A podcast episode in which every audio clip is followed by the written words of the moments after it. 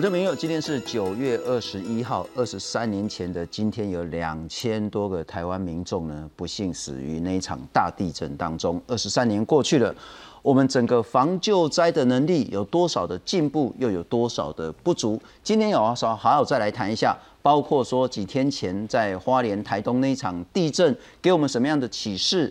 花东的地震。以及昨天跟前天，我们一直在谈嘉南平原地区是不是会有比较大的风险的这个大地震。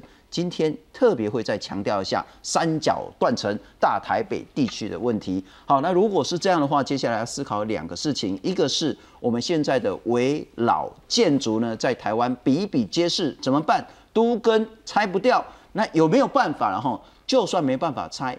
你用结构的补强，大家喜欢啊，结构是别来补强。今天就要跟大家谈一谈，梁跟柱建筑安全呢，不一定是要拆才可以让我们住的安心。那第三个层面最重要，如果说大地震的话，那接下来我们该如何进行整个都市的救灾体系、维生系统以后的重建？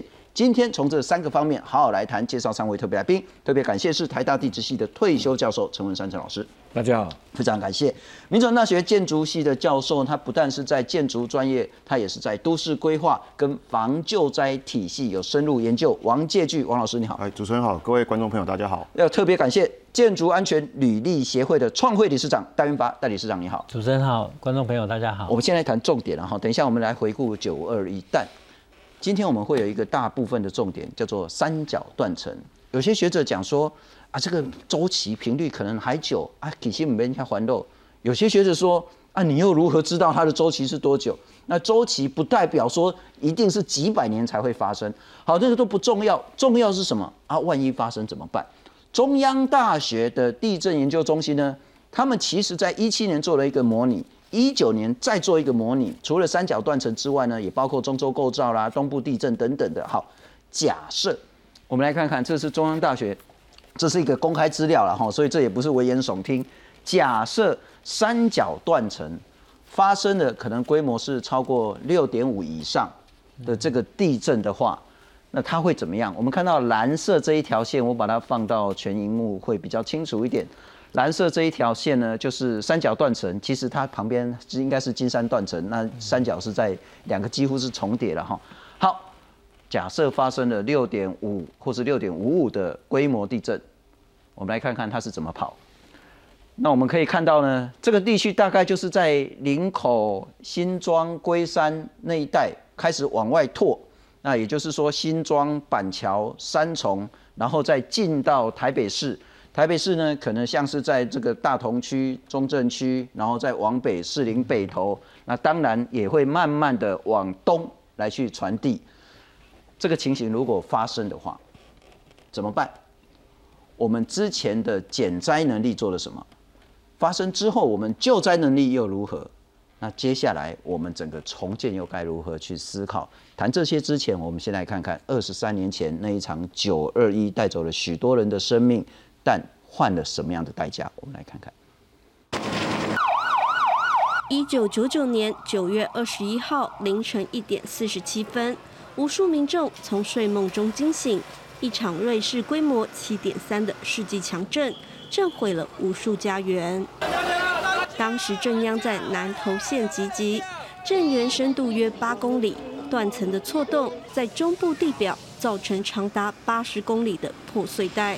时间持续一百零二秒，邻近的台中县、南投县灾情惨重，尤其是东市镇，三百五十八人死亡，成为重灾区。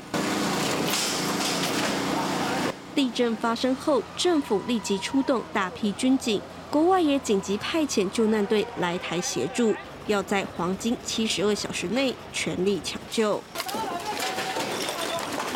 当时台北震度也达到五级。导致东兴大楼倒塌，八十七人罹难，是九二一伤亡人数最多的独栋大楼。不过，受困东兴大楼一百三十个小时的孙姓兄弟奇迹般的存活，但这也是这场大地震最后被救出的生还者。这场世纪强震。夺走至少两千四百条人命，十一万间房子倒塌。尽管过了二十三年，九二一的震撼和伤痛，还深深烙印在国人的心中。记者综合报道。哦，陈老师，先请教你，二十三点过去了，然后，但我们先回顾三天前那件事情。嗯，花东到此为止吗？再来，你又如何看待现在不管是在嘉南乃至三角？先来谈谈花东吧。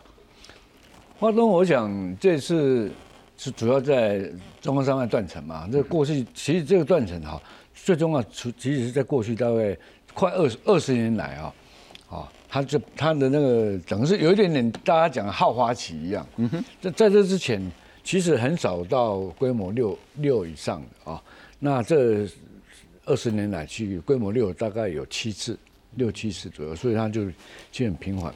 那这次当然是最大一次，其实这次规模要六点八，是九一地震以来是在正央在岛我们台湾岛上最大的地震是六，这个就是六点八。嗯哼，这二二十三年来啊，那当然以灾损来讲，看起来。还还好啊，那当然我们昨有有讲过，花东的本身的建筑长期就是好一点哈。那 这样，但是我想地震的这种频率来讲，我们就呃它的周期来讲，我们就没办法定。所以我们也一直谈到这次的地震来讲，已经扩展到玉宇这一段这一段来。玉宇也是过去我最担心的一块，因为它长期没有地震，所以但但是它规模现在只有五点九，五点九其实很低啊。所以其实我们往后还是要观观继续观测这一段就是了。哎，这两天大家都在讲迦南迦南然后啊，其实温长毛共为什么迦南？因为第一个它断层真的很多，嗯，第二个看起来它其实也累积了一定程度的能量了。你会担心这件事吗？迦南？其实台湾来讲西半部哈，西半部其实迦南我们讲的那气象局或者有些学者讲的就是我们去讲就是这这一块哈。我们叫西部入山带了，咱讲的千山啦，好，不是中央山，不不是中央山脉那一块，千山家了哈，啊，家人就得得从阿里山这边家到到平原区这条家，啊，那其实它断层你说多吗？其实也不是说特别多。北边桃竹苗，我这样讲哈，苗栗你看那个。那个中央地质调查所，他画了活动断层，他没有画。苗栗没有画，啊，但是苗栗我跟你讲，至少有三三条、四条活动断层在那边，因为他他没有资料啊，所以我想活动断层这个来讲，他就是没有资料，他没办法画，他不敢画。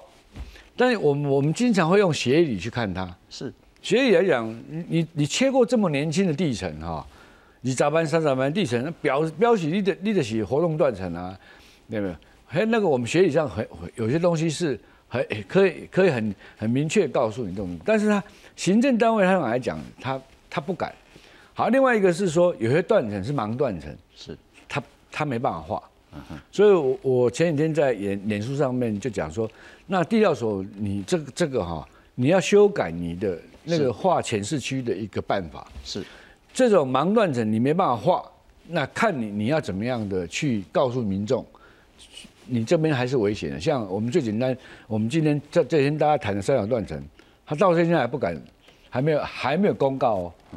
但是我跟你讲，如果要等他，我我相信哈，十年内他没办法公，他一直不会公告。为什么？他断断层没办法画，他是个盲断层，他埋在地底下，是对，埋在可能三十公尺、五十公尺的地方啊。那跑到地表了，画在哪边？上面都是人口那么多房子在那边，我画这边到你家去，人家就开始骂，人家在公就最后要公告嘛，公告一个月的时候哈，民众去看，哎，弯刀看他尾你断成钉好钉好啊，你写他尾也懵嘛，他有公告时间，他可以你们可以执行啊，对不对？啊，他他没有讲不出所以然的话，他就要修改，所以他没办法画。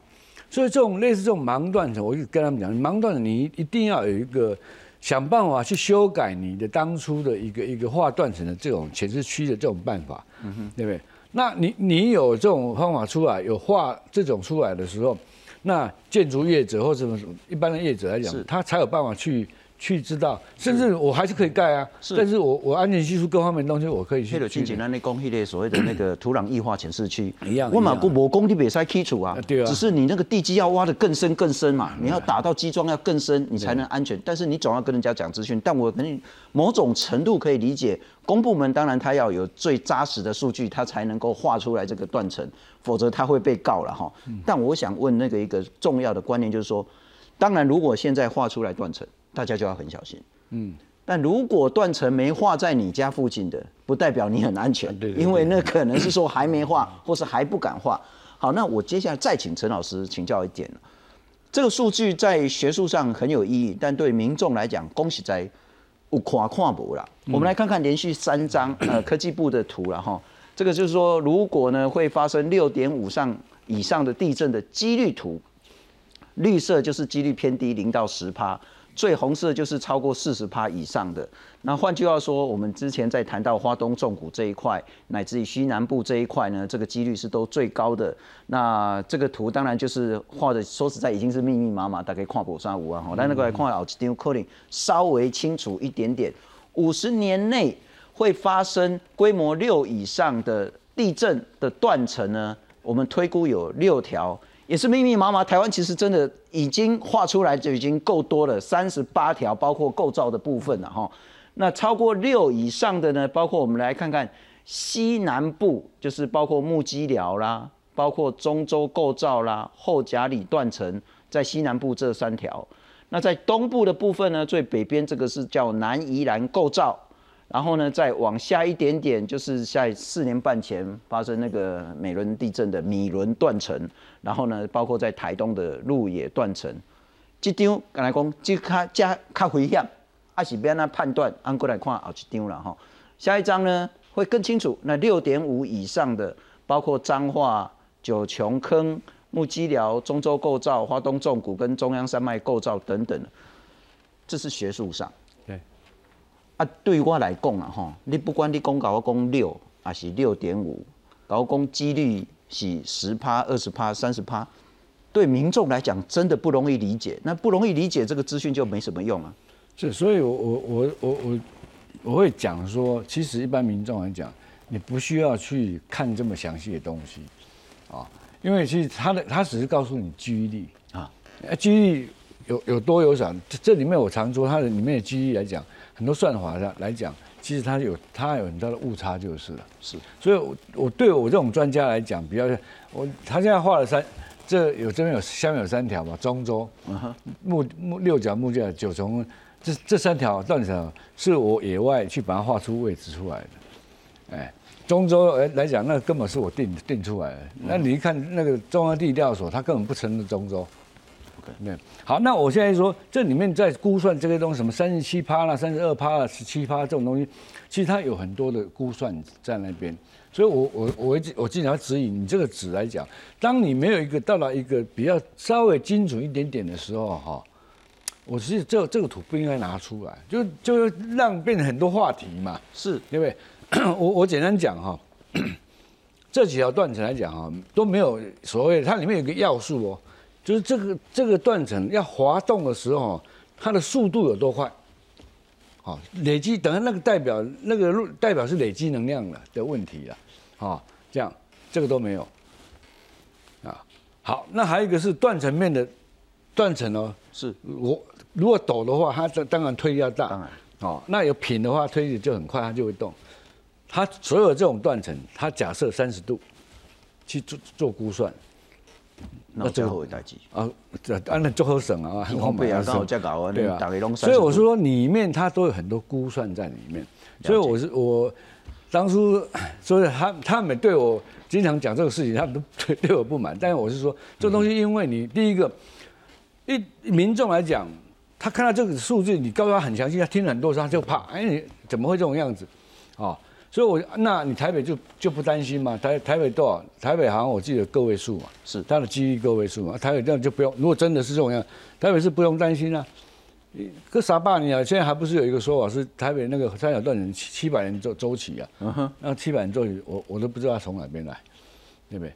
啊，所以这种东西来讲，应该是我们常讲反过来，当你这个地震的这个不管机遇也好，或是说你你的周期怎么样，我们都不清楚之下，你就是把房子盖好就是了。是，啊，那不要本本末倒置，对不对？也就是说，你不要想说你的几率是在这里面什么二十趴、四十趴，你都规工食不落崩，啊，食不落崩不要紧，你当时处理还可以开用诶。啊，如果里面说，哎，你台北好像没有列在去，啊，你都大刚欢欢喜喜出去佚佗，啊，拢该去也唔去啊呢。那个海沙屋都都买，反正地当没了，不要给人面管你。总之，去理解这个几率对民众来讲，其实不要错误解读，其实也不太需要去看这个几率。重点就是说你家。看得起，看不起的哈。好，那接下来要特别请教一下那个王老师，我们来看看这一件事情，比较四个地震好了。二十三年前的九二一，规模七点三，哎，是陈老师写七点三还七点六啊？我哦，我这个计算方式不太一样。那阿兰基本一起攻七点三。那我们台湾是七点三。七点三哈，没漏了。那个七点三，死了两千四百多个人，一万多个人受伤，五万多间的多栋的房子倒掉了。那损坏也五万多栋。二零一六年二月六号，美农呢死了一百一十七个人，那其实就是台南维管大楼了哈。那深度呢是十四点六，规模六点六，比较小。花莲呢再小一点点，不幸十七个人去世。那就是三天前在台东池上，可是玉里重创，是有一个人不幸罹难。我还是想问，是说它其实就是不同规模发生在不同地区、不同的建物上，那导致的死伤跟灾害是一完全不同。嗯，我我这这样这这这样地震，我补充一个事情。哦，OK，九二地震哈，那么大规模，死伤那么大，那个都避不了，因为你所有房子盖在那种断层上面，它只要一动，你都倒。那那个你再再好的再好房子都动，没有那那么容易。你看石冈坝十公尺，迄个话规来跳起，规跳起。但是这两后边这两地震，二美浓跟花莲那几栋大楼打的话，那跟结构上来会有问题。是，所以这个这个就是我们要关注的。那这也是我要问王老师的。嗯嗯。所以我们该做什么？其实我们在我们这我们永远都在从灾害的经验里面去学习然后，所以这个里面大概会分成几个层次来看。那当然，刚才呃陈老师这边讲的那个是更大尺度的事情。那我们必须要从这么大的一个尺度降到都市的尺度，降到社区，降到建筑。它其实是不同尺度在要有各自的责任要做的。比如说你在都市尺度里面，我们当然不可能去要求那个断层带很精准的画到哪一条线。可是我们现在常常给一个观念，就是说在台湾这块土地上，每一个人都避不掉。是，不管你的断层带那个发作几率有多大，你就是要准备。是，那这个准备就包含了硬体，也包含了软体。是啊，包含了你你期待政府要做的事情，也包含你自己要准备的事情。那政府要做的事情其实是很后端的，我很老实讲。哦，我我我们都期待政府万能了，可是政府永远不可能去帮你处理这些事，所以这个是一个风险沟通的问题，也就是我们必须要回过头来让民众知道一个很很残酷的真相，是政府绝对不会来救你。哦，这样讲可能大家会觉得哇，那我我花纳税钱干嘛？可是我们想一想，真的发生像九二一这样的地震的时候，政府能量其实很微弱，大部分会被救出来的人是靠着左邻右舍出来的。不是靠着政府搜救队救出来的，所以，我们今天如果回过头来让民众知道说，因为是这种状况，所以你该准备，这是民众可以做的事情。可是政府可以做的事情是什么？政府可以做的事情是资讯公开透明。嗯哼，啊，我们现在其实会卡在很多的环节上，我们不敢把很多的资讯讲得很清楚。那这里面当然有非常多的这些不同的纠葛在里面啊。可是相对的，对都市的这个尺度来讲，我我们至少要去很清楚辨识风险的位置可能在哪里。所以这几年，其实我们在强调一件事情，叫灾害潜势啊。那那个灾害潜势，就像陈老师讲，民众不用细到百分比或这么细致，可是我我总是要知道说，我在断层带附近，我在坡地上，我在低洼地区，是我的风险就不一样。所以我们现在在谈灾害哈，与其说灾害，我们现在比较强调灾害风险啊。比如说我在台北市里面，我或许不用特别去处理海啸的议题，可是我今天在基隆。我今天在在西南沿岸，我或许我就要去小心啊。那这个是灾害风险，那我们的民众必须要从这件事情开始去理解哦。那所以才进而会到说，那所以我的周边有哪一些事情的的发作会对我来讲风险比较高？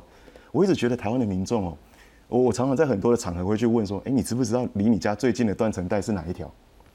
你家附近最低的地方在哪里？你发现台湾民众不知道，啊，可是大家会知道我这附近哦，那个建筑物最贵的是哪一栋？哦，那个学区房是哪一间？哦，所以大家其实对这个事情有一点颠倒了。是哦，所以刚刚我们在谈的那个议题里面哦，民众会说你为什么把断层带画在我家？其实不是说我把断层带画在你家，而是你家就在断层带上面。是对，那个那个理考理理解是我要跟你讲，你家在断层带上。对，所以那个理解的逻辑是完全颠倒的。我可能补充王老师一点，刚刚讲说，大多数民众，你如果问他说，你们这一区地势最高，淹水甚至海啸来的时候，那边安多比，可能不知道。对，你们这一区呢，所谓的那个是不是在地震带旁边哪一条地震带，他可能也不清楚。还有一个可能大家也不清楚，万一发生地震，万一发生洪泛，嗯，我们的疏难避难点在哪里？对，你要怎么跑到那个地方去？对，去了之后你要如何维生？嗯，恐怕我们也都不知道。对，那这个就是我们讲的软体面哦，也就是说我们常我们在讲的结构式的减灾，非结构式的减灾。那结构式的减灾，你会透过我的建筑物的钢筋混凝土啦，或者是结构补强。是非结构式的减灾，其实是在这几年另外的一个很大的重点，因为你不能永远去相信我的结构是可以让我绝对安全的。嗯哼。所以万一发生事情怎么办？是啊，所以我要怎么做？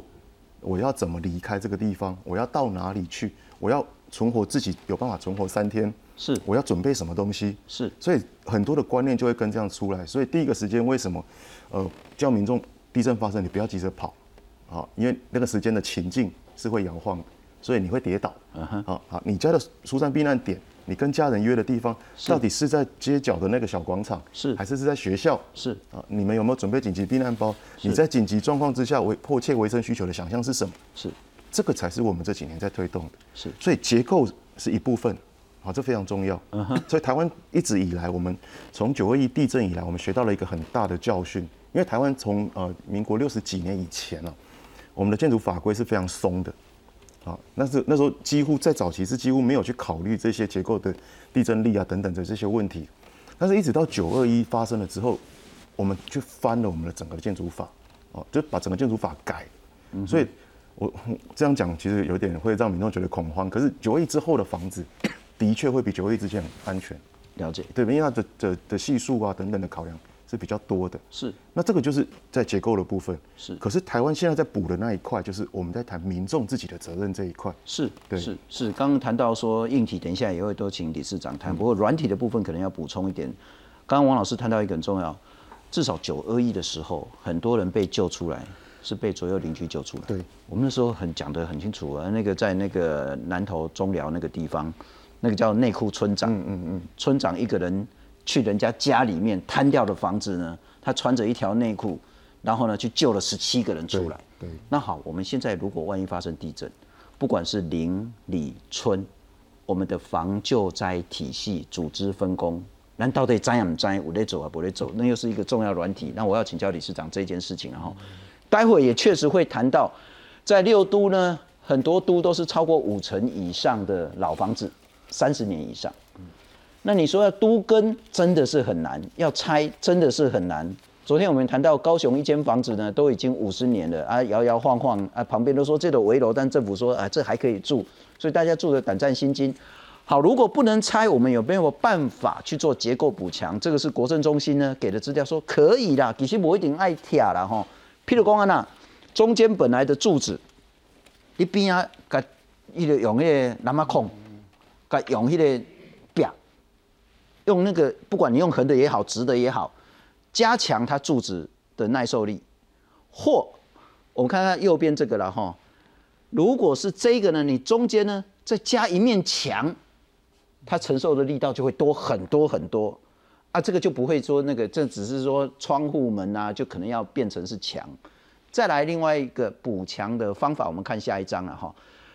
包括柱子，而且本来条啊较细机嘛哈，你就给它包起来，不管用阿门头啦，还是用什么 C 型钢啊啥，你就给它包起来，让它较大的条啊，或这种梁跟柱之间呢，你用一个钢框把它框起来，那整个房子的耐震就会强很多很多。第一个围绕的这种拆除遇到什么问题可以怎么做？那更重要，如果拆不了、做不了的话，可以怎么改？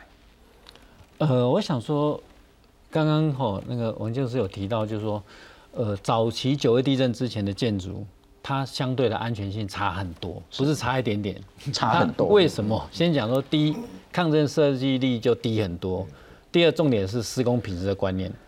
早期大家在施工认为说，我难绑的地方哦，我就青菜绑。好，不是他认为他没良心，他认为说，哎，我砌的水都没斗鬼啊，他认为他房子不会倒。而且早期他说我坑低啊，好，早期还有人没有放钢筋，坑低啊就没倒，我个今麦坑钢筋，吼，一定没倒，我去的时候没斗鬼。所以你要求他们工地，所谓像九一地震的时候有所谓一百三十度弯钩，是啊，这个大家都不好做，他就不要做，他是选择性的。那一直到九一地震之后，房子倒了，大家才知道说哦，除为斗。所以我想说，九一地震之后的法规各方面才变得严谨，而且重点是公班的心态才愿意把那个难做的去做到。哦，我想说，首先就是说，在谈这些老旧建筑之前，要让大家很清楚的了解说，九一地震真的是一个分水岭。九一地震之前的老旧的建筑跟老旧的大楼安全性真的差蛮多的，哦，是差非常多。这是第一个。那第二个，我们再谈到说，好，那这些老旧建筑，那我们当然是。太不安全的，我们尽量往围老度根去推动。是，那可是假如说有些建筑它的安全性，哎，还有个呃七成哈，哦左右，它还可以呃做一些加强。是，好这种建筑我们才来谈呃结构补强。那假如很多人会觉得说，那我的安全性已经混凝土中性化、脆狗狗，哦啊，那整个结构就已经很差了，就不要往补强这个去想。好，我想这个观念很重要，就是结构只差的不多，好，那我们透过结构补强，或者去把它补到够，是这种建筑是 OK 的。好，我想这个是一个最基本的观念。了解。那当然补强的方式就有很很多种，好，就像我们讲说，哎，有一些是增加墙壁，OK，好，增加墙壁，增加剪力墙，好，其实那个就叫做剪力墙。好，哎，增加墙壁，比如说我们讲墙壁来讲，就是类似这样子哈，等于说，哎，他去只要柱子在这边，他去多做一个墙。OK，好，去把它强化，好啊，让它因为墙就像我们讲，剪力墙是抗震的一个结构，是有效的，哦，这是一个做法。那另外一种做法就等于是说，假如它是做柱子，哦，它里面有旧有的一个柱子，哦，旧的柱子在里面，它就外面去多做混凝土的结构，多做个二十公分、二十五公分、三十公分去加厚，再来这个绑梯啊呢。好，把它强化，变成说，哎，里面一个小柱子在做的变得更大。我想就是我们所谓的扩柱的方式。是，好啊，这也是一个呃目前产业比较常做的方式。这个当然就是对柱子会有帮助，不过就是说它的使用空间会会缩一点，会有些影响。啊，我请教理事长哈，如果说我把柱子变大，对，就一般不管是集合住宅那种四层楼、五层楼的房子，会不会很贵？呃，其实结构补强都蛮贵的，就拍走哎，就拍走。其实讲到结构补强哦，大概跟大家说明一下，一景传统把梯啊吼，你要扣这个柱子有多难，你知道吗？你这外面这个口字形，它是两个 L 去套，再来焊接，焊接完再一根一根去勾，哦，够拍走哎。啊，我那刚刚从从一个迄喇叭孔甲勾的别使别使，你安尼不好。你混凝土它只是一个粘组哎，啊那结构是要靠钢筋混凝土。哎呀，所以一景就拍把来。不过我现在有一种方式哦，像我们用工业化的方式，它就可以用变成是一根钢筋安那设计来，按那就很简单就做到。所以实际上都有新方法把它解决了。所以我用 C 型钢也没没办法。呃，C 型钢呃应该是 H 型钢哈，H 型钢靠五来啦，去补哈去撑。不过呃，真正只要补强性会比较高的，会强度比较加强比较多的，会是用。扩柱或者是增加剪力墙的方式会比较有效。那用钢板或者是型钢的，通常都是呃补足的强度没有那么那么多。了解，了解，了解。它是会有受限的。不过总之呢，就是说，如果说可以做防灾杜根，围绕可以拆，就拜托赶快做，因为命是自己的，那钱是银行的了哈。呃，那但是真的不能做，其实也来思考整个结构的补强。我们再来看看。其实呢，在做所谓的围绕防灾的时候呢，我们一直遇到很多很多的困难，怎么解决？来看看。这栋位在高雄盐城区超过五十年的大楼，九二一大地震后，因倾斜歪向隔壁大楼。尽管没住人，但隔壁大楼住户眼看两栋楼外墙因贴近多处剥落，还不时掉水泥和瓷砖，希望可以拆除，但这栋楼却因产权问题搁置至今。蜜蜂的接触了，这个你们我们还是会给哎，会也会你们你们来了，鉴定还说没有关系，没有立即危险。没有我我来这边的我们是有哦，都是弱势团体，都是老人家。市府二十号找来土木结构等三大工会勘查，判断结构没受损，实测倾斜率为一万分之四，未达围楼标准，但将要求所有权人改善。九一八强震唤起大众对建物安全的重视，尤其是台北市平均屋龄达三十六年，居六都之冠这。黄梁柱都都龟裂了，梁柱啊。这里是屋林近六十年的南机场三期整宅，水泥外墙脱落，居民只能搭棚子，以防水泥块砸伤人。隔壁的一期状况更糟，房子的墙面和柱子整个裂开。这根的柱子跟这里房子是切开了，表示它的楼，你看往那边看，啊，错位。错位了。很多住户期待都更来强化居住安全，但挑战不小。一千五百多户要都跟，没有政府的力量，我们社区做不到。南机场公办都更规划将近八年，北市府曾喊出要在二零二零年前动工，但至今还没兑现。在等待都更的期间，无法搬走的居民只能自求多福，希望强震不要来。记者综合报道。南机场的都更其实是有一些进展了哈，现在公办都更其实有一点在加速，那但是当民众还是期待可以更快一点。然后请教陈老师，我们来看看这一张图，这也是呃灾防中心跟地国政中心的一个推估图啦，我们都只能推估，就是推估三角断层经过大台北地区，那从那个龟山、泰山、泸州、三重、五股、新庄，然后一直到士林北投，一直往金山切过去，这个三角断层或是包括金山断层呢？如果我们遇到在南段发生最大震度七级的地震的话，推估可能有四千个人以上伤亡。哦，可能是比较偏后面那个字了哈。那建筑物要倒塌一万八千栋，嗯，那其中新北至少要倒掉一万两千栋。不过强调这个推估的是说是在南段是这样子一个震度规模。那如果是别的情形，可能就不一样。那就我还是讲说，这个资讯其实有意义也没意义了哈。对啊，到这边呢出力啦，就是减灾有效可行的方法。对，就你就简这个就是房子盖好。这张图的来讲，嗯，这种假设来讲，当然就重灾区是在树林这一带嘛。是，对。但是这这张图，我老实讲，如果要做模拟，我不会这样做了，因为它的那个震会震度最大就是震震源，是对，震源不会在那边，震震源会在台北台北盆地里面，会在一零一大楼那边。如果这样讲，为什么？你看台这是一个台北盆地在这边，对不对？三角断子是斜下来的，OK，对不对？是。大的地震，它已经讲到那那个已经七了，对不对？哈，如果七的话，那大概会我们猜测它的断层面大概会落到十几公里那附近。OK，所以它往东边斜下来嘛，所以那个震源区会在东侧，不会在断层这边呐、全世界没有没有震源是在地表这边呐、了解没有在这边呐、了解。啊，所以在这边啊，所以那那个他要模拟的话，就是那个震源区一定是往东东边这边来，绝对不会在。我这样讲，这个灾害来讲，如果是一个这种，绝对不会在树林哦，这这个区域北投啦，什么泸州啊，这个不，这个这个这个绝对不会是正营正央的区域，正央的区域一定是在东边，但是这边会破，这边的断层会破地表可能会产生变形啊，会扰动啦、房子可能在上面会会破坏，它就是这种样子。所以这种对这种模拟的话，他们要有概念就是了，震源不会在那边啊。我先家家己先吹配，我塞北吹，所以东边是信义区啊。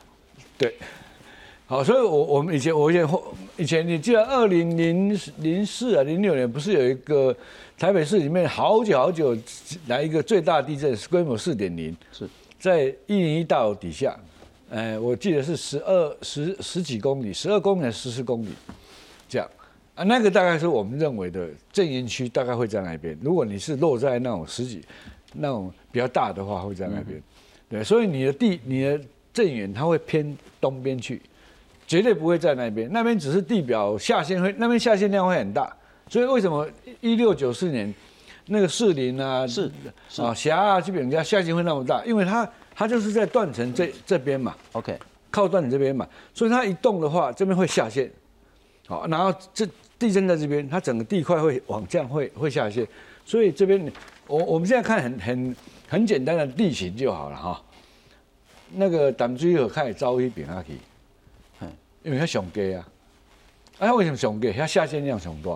了解了解。咱咱的西边这短暂的这边家吼，下线量最大，好，所以最用的老家来嘛，所以那淡淡水河新店溪最后会汇到这边来，然后淡水河沿着这个旁边这边走出去嘛，嗯哼，啊，咱这边他管了嘛，是。因为这边的下线量比较大，长期啊，我就我我这个我我算的资料。啊，这个就是清朝康熙年间那个大地震掉下去对，它这边掉下去，所以它这一带会那个嘛，会积水，会有会有湿地湖泊嘛，是。那你往东边去的话，它也就它打水啊。那总之啦，吼，我们在解读这个图或是这个时候，第一个就是说，国政中心还是比较保守性质啦，吼，因为就是说推荐，因为这边呢，整个呢死伤或倒塌的会比较少一点，但如果是在东边的话，那可能就是要乘以很多倍。对，所以我我我我个人觉得哈，这东西也是有时候它是模拟可以啦，但是它不是很精准嘛，它没办法告诉你说我这样模拟下来，你家安全，你家不安全啊，你那没办法告诉，因为这里面很多问题，还有一个大我家都不安全我我我现在讲哈，它这种模拟来讲哈。是在台北虽然有断层动的话，动对不对？那当然灾情我们不用去估了，那个一定很惨重。如果那种震度到六以上的话，哈，但是还有很多灾害，把可能百分之九十的地震是从外外地来嘛。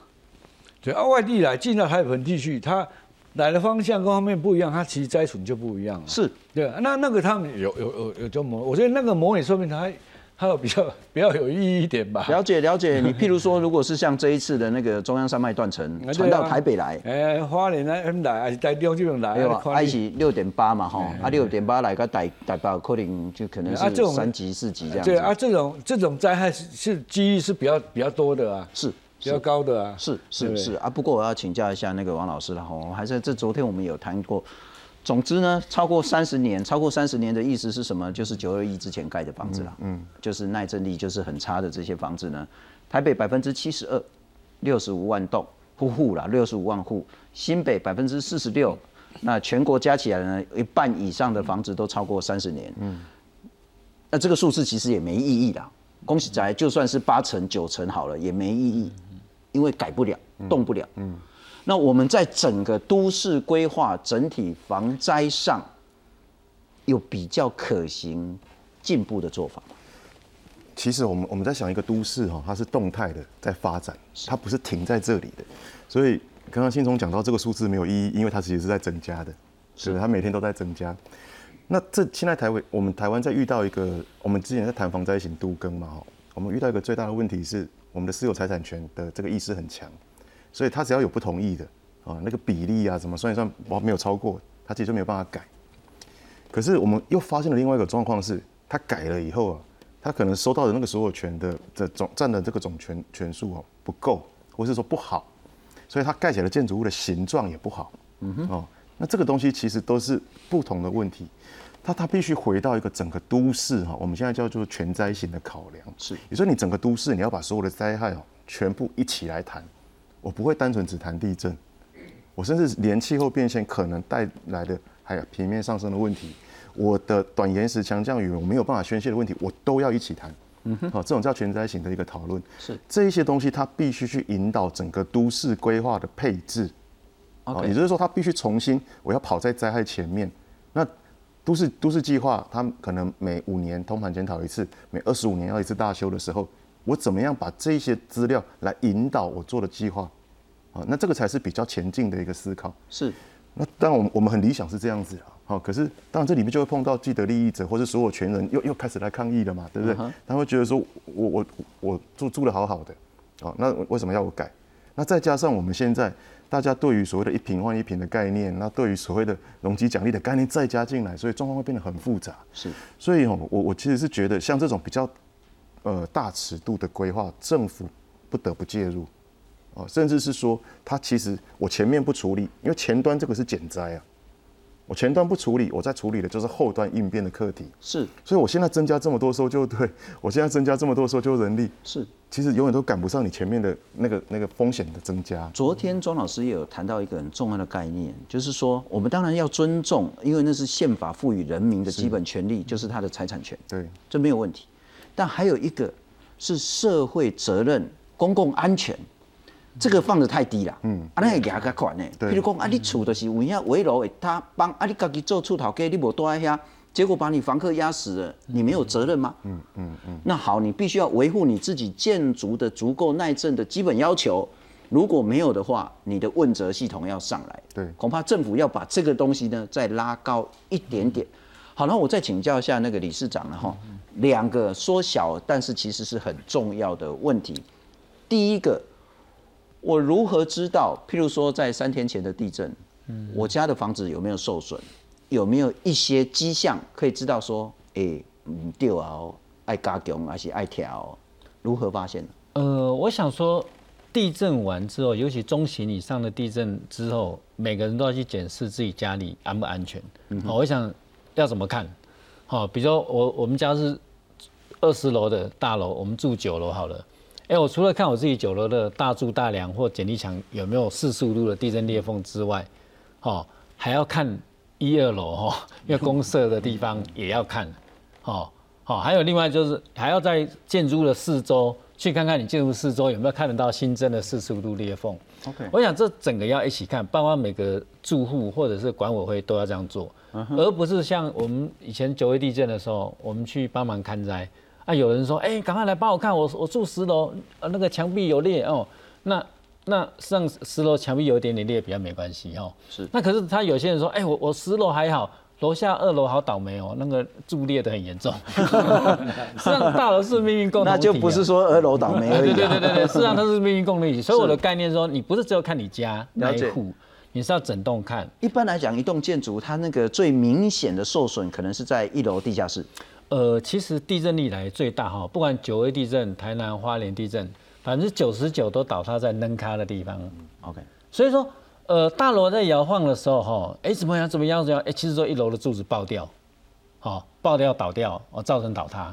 好、所以包括我我想说，呃，我有准备一个手板哦，包括我们这一次，这一次我们就讲说花莲这个超商好了哈，哎、它它就是一楼它能卡嘛，是这第一个。啊，第二个就是说，你看它的平面的部分，这边除了能卡之外哈，啊这边很多墙壁，这边完全没有墙壁。好，所以街角建筑就是这样子，要穿透。所以地震来说，它一个不会动，一个会扭转，所以它就扭了。所以一根柱扭断，好，就整个就骨牌效应。好类似这样，就是说等于说是一个呃，我们这个建筑倒塌的一个它整个配置规划的一个概念。是好，那那像你看它爆掉的柱子里面，你就可以看到说，哎、它以前的施工吼，它这个是九十度弯钩，嗯，哎，正常至少要一百三十五度，是。好、它只有做九十度啊，而而且我们也可以看到说，它里面的这个呃断掉的这里面哦哎，混凝土脆脆，嗯，糊糊啊，中性化，哎、它里面钢筋你看生锈了，所以说等于说它在整个配置系统上，哦，跟这个都有问题。就像刚刚陈老师讲的，呃，其实美浓地震，好、啊，那个花莲地震那一次，哈、其实会倒的房子是真的是他自己，呃，安全性不足。了解。好、就像我们这一次一样，哎、这一次倒的它安全性不足，它有就是设计的两个瑕疵，施工的两个瑕疵，了解哦，所以造成这个问题。所以我之前其实前天我就是想不太透，啊，迄看你睇第一张迄个 seven eleven，哎，一条啊嘛无共卡，就进前可能迄个什么东兴大楼啊啥，有一楼共条啊卡卡的，啊，伊这条啊拢低的，所以它很大的问题就是说它的整个墙面就是剪力墙的耐力不足。呃，应该是说，它一楼它这一种行为，大部分都还是有点大楼都会扔卡了哦，建筑都有点扔卡。另外一个点就是说，它的一般的剪力墙要对称，比如这边有剪力它只有墙，一边这边要有剪力墙啊。假如只有一边有，那是变危险的。对啊，所以它，你看，我也大概特别分享，不是只有这一栋这样哦，我我找一栋呃九一地震倒塌的一栋建筑赶快给你看，啊，啊，你有没有发现这栋跟这栋，哎，好像一样哎，好像一样哎，只是瓷砖颜色不一样。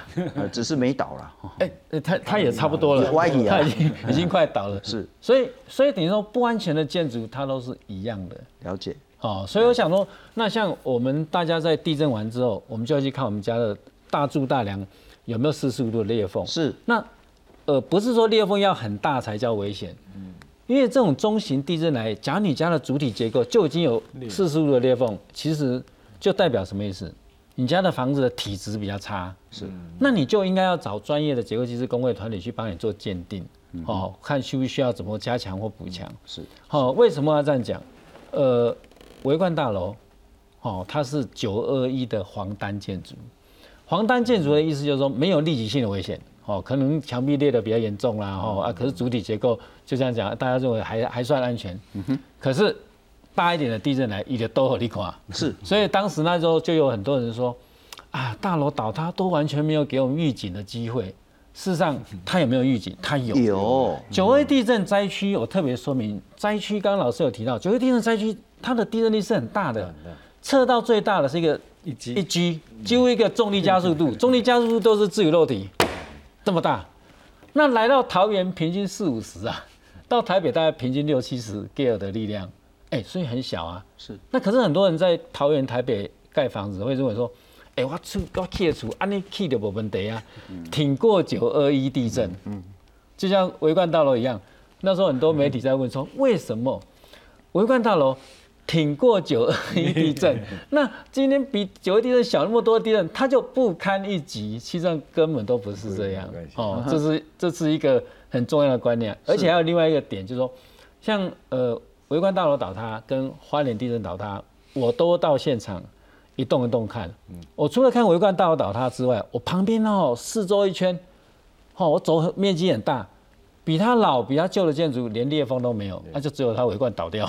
嗯哼，它像花莲也是一样，哎、我我沿着它断层破坏线哦，我就真的用走的，我就一路走过去呀、我就没动看呐、啊。其实倒塌的原因都跟我研究出九二地震大火倒塌哈，我出了三本书嘛，啊来对，问题都一样啊。就像我我刚刚那一页是我这这本书里面第五十三页的照片，所以我说会倒塌的建筑其实都差不多。换句话说，在同一个地区承受同一个地震，有些倒，有些没倒，那就是防止自己的那个坚固耐震与否。但不代表说其他地区撑过了九二一，撑过了围冠，撑过了花东你没倒就表示你很厉害。对那是因为你没有面临那个考验。对你的危机是没有到达那个程度的。是的，是的。好，那接下来一个很重要的，然后我们来看看日本。其实这二十几年来，我们都在学日本啊，然后说实在，真的是一直参考日本的救灾跟整个经验。日本怎么做呢？每年更新地震的预测资讯，那哪里可能会几率多大，发生多高的地震等等的，那灾情可能会怎样，先讲。让你有心理准备。好，那不是说讲了就算了，它要有一个叫做国家韧性的计划，减灾应变到复原。昨天我们谈的一个东西，但没有很清楚谈，叫做救灾通道。譬如说一个那个很密集的一个社区，阿丽娜，譬如讲救你，楚龙帮了了，拍水救火车被哪里去？消防车怎么进去？人怎么走出来？你能不能事先说，在哪一个掉，也许是巷子或是什么路，或是中间，我不要盖得那么密，我至少可以把它加强它的结构安全。万一地震来的时候，这边不倒，我有路可以进去救灾，人可以出来逃难，这个叫做救灾通道啊。避难空地我们现在都有在做了哈。那还有呢，国家层次要来减灾，人民跟地方层次呢要来耐灾救灾。然后再来是说，人民要习惯防灾的生活方式，自己来救自己要占百分之七十啦，嗯，对，互助要办百分之二十，那公部门力量可能是十，讲的很残酷了哈。但是真的，你看九二一的时候，第一时间政府力量真的就是到不了。我们来看看整个救灾体系的问题。现场瓦砾造成一个大规模的坍塌，里面的人员不知道受困在何处。每年的九月二十一号前后，台湾都会举行救灾演练。救难人员找到受困者的位置之后，出动机具破坏大型障碍物，再利用生命探测仪确认受困者的生命迹象。要去做搜索的话，我们会先请我们的空拍机，因为我们现在已经是科技救灾，啊，会先请空拍机会去做大范围的搜索定位，啊，完成之后，我们的人员会从我们的原来的既有道路，会去做高空垂降的技术。那我们除了高空垂降技术之外，我们还会搭配我们的搜救犬。在九二一地震之后，救难单位添购了生命探测仪、红外线等设备，并增加搜救犬的训练。近年还搭配无人机等新科技，大幅提升搜救能力，和当年只能用基础设备救人不可同日而语。就闻声救人，那救灾器材坦白讲也都是以最基本的救助的成立，好，所以我们有一些精良的救治能力出来了。在第三个就是它本身救灾器材装备的提升。除了救灾技术的提升以外，政府也利用科技预警，透过手机发布地震国家警报。无线电视台会插播重大灾害讯息，有线电视也会自动切换到公视十三频道，快速通知民众。这几天，台东接连发生六级以上的强震，大小余震频繁，再一次的提醒我们必须随时保持警觉。虽然台湾的救灾能力不断进步，但面对频繁的自然灾害，民众还是需要保持危机意识，才能将生命损害降到最低。记者综合报道。好，王老师还是一个最重要的咨询，整个防救灾的体系，我们可以再做什么？其实，其实我们我们台湾从九二一之后设立了灾害防救法，那我们就利用这部法，我们就觉得我们可以走天下。日本在做什么？日本它有一个灾害对策基本法。可是它针对地震哦，还有地震特别措施的处置法，那甚至针对首都还有首都地震的对策措施处置法，那这里面它就会把我们刚刚谈的很多东西就放进来了。也就是说，诶，你的公权力怎么介入？你的资讯要怎么公开？你的财务计划该怎么做？哦，这个这个东西其实有一个很明确的法源依据。台湾现在不太敢直接去动，就是因为我们现在灾害防救法其实并没有权利去动到这么多的民众的私有财产。那这个日本日本其实已经走得很前面，所以我们最最近也一直在推说，我们可能要针对，尤其是包括在谈首都的问题，是哦，这个这个其实是一个，呃，刚才陈老师有提到，其实大家都不太想去碰那件事情，也是首都直下型地震，我们把所有的政治、经济、文化中心全部压在台北市，啊哈，怎么办？好，所以这个是一个很重要的，我们必须要重新回来，法治面要来处理这个议题。那第二个是日本最近在提国土强韧化的对策，也就是他很务实的去面对每一块土地，整个日本每一条断层、每一条海沟、海槽，如果发生错动，你每个地方会发生什么样的灾情？嗯哼，他公告出来了之后，你的企业、你的学校、你的医院、政府组织，我给你的情境模拟，给你的情境想象，所以呢，你你必须要按照这个东西去做你的应应对策。嗯哼，那这个应应对策里面，你就开始会发现，哎，我我必须要有一个跨部门协调的能力。所以你不同的部门就开始要在这边整合，所以学校的角色开始进来。比如说我学校去做一个避难收容的场所，谁来管理？谁来开设？物资怎么进来？施工来的时候谁来处理？是啊，这个在台湾其实都谈一半，我们不能说没有谈，谈一半。嗯哼。好，那有些东有些有些状况呢，我们其实应该再往前走。那第三个就是那战术到底应该是什么？比如说我今天以以这次的地震来讲，那桥断了，我根本过不去啊。啊哈。可是，可是我们常常在设计这个情境的时候，大家会设想这些路是会通的，网路是会通的，所以所有通联都是可以的。这个都是很大的情境思考上的盲点。是哦，所以在这个过程里面，我们必须要重新从体系里面来整理。我们我们不要把所有的宝全部压在搜救体系上。台湾这几年的搜救体系其实建立的越来越完整，我必须这样讲。是是，我我们从中央在补助各个县市的消防的的系这些设备。易消的设备是资通讯的设备，是我们现在开始在成立重型的的一个搜救队。嗯哼，好，台湾的搜救能力哈，其实是数一数二的，全世界。对对，因为我们现在其实已经可以开始去进到全世界做人道救援哈。那我们先不要把它讲说防灾外交了，可是它基本上它已经进到一个全世界的这个角色。可是我的前前端这个部分才是大问题哦，所以我们我们到底面对灾害的时候，家庭会不会去思考，他在这个灾害里面会有什么样的？应应措施是学校，我的公营企业，甚至包括台铁啊，铁路铁路运输。我们现在铁路运输很重要嘛。我如果以这次的状况，我没有铁路运输，那基本上赶他累火车了。累火车，累火车，我这这人不都鬼啊？是哦，这次我说这次其实真的很凑巧，刚好我们今年的国家防灾日演习刚好在花莲，再来考验一次了。就全全台湾的特搜队都到花莲去。是啊，不过陈老师，我要请教你了哈，就是说回想二十三年那一天那个晚上。所以大家其实如果平安的话，心里是很急很急，是，所有电话全断，那时候也有也有 B B 扣，也有手机，根本不可能打，室内电话也别讲。那我昨天我前天看，哦，赖有一个报平安的机制还不错，但我要想想啊，赖在如果真的大地震，真的还能用吗？Facebook 真的还能用吗？通讯这件事从九二一到现在，我们遇到什么问题，又可以怎么解决？所以刚才讲到一个重点，就是说，就是要自救。咱玻璃迄是两工三缸料在在。对啊，所以所以迄两迄两工来，你你只能靠你你要靠讲，你邻居无受伤的人，伊伊起来救嘛，对不对？一定是爱靠这种者，啊无你无法做啊，对不对？那那那那黄金时间三两三缸起来休息，政府第三天他怎样换？我我那个印象很深刻，那有一个人就是就翻出来走走一直走出来，因为整个路都都垮了断了嘛。是。他好像两天或三天，我们才知道说哦哦，处理也那么惨，是。对啊，是。哦。那东市我们我也进去看，那根本没办法看，那时候一楼通通不见了，是。呃 啊啊，所以这种东西你只能靠没没有受伤啊你救自救邻居救家人重要，是。对啊、所以我想这个这个自救、自互救、互助这个很重要，所以这个当然是我们的重要的。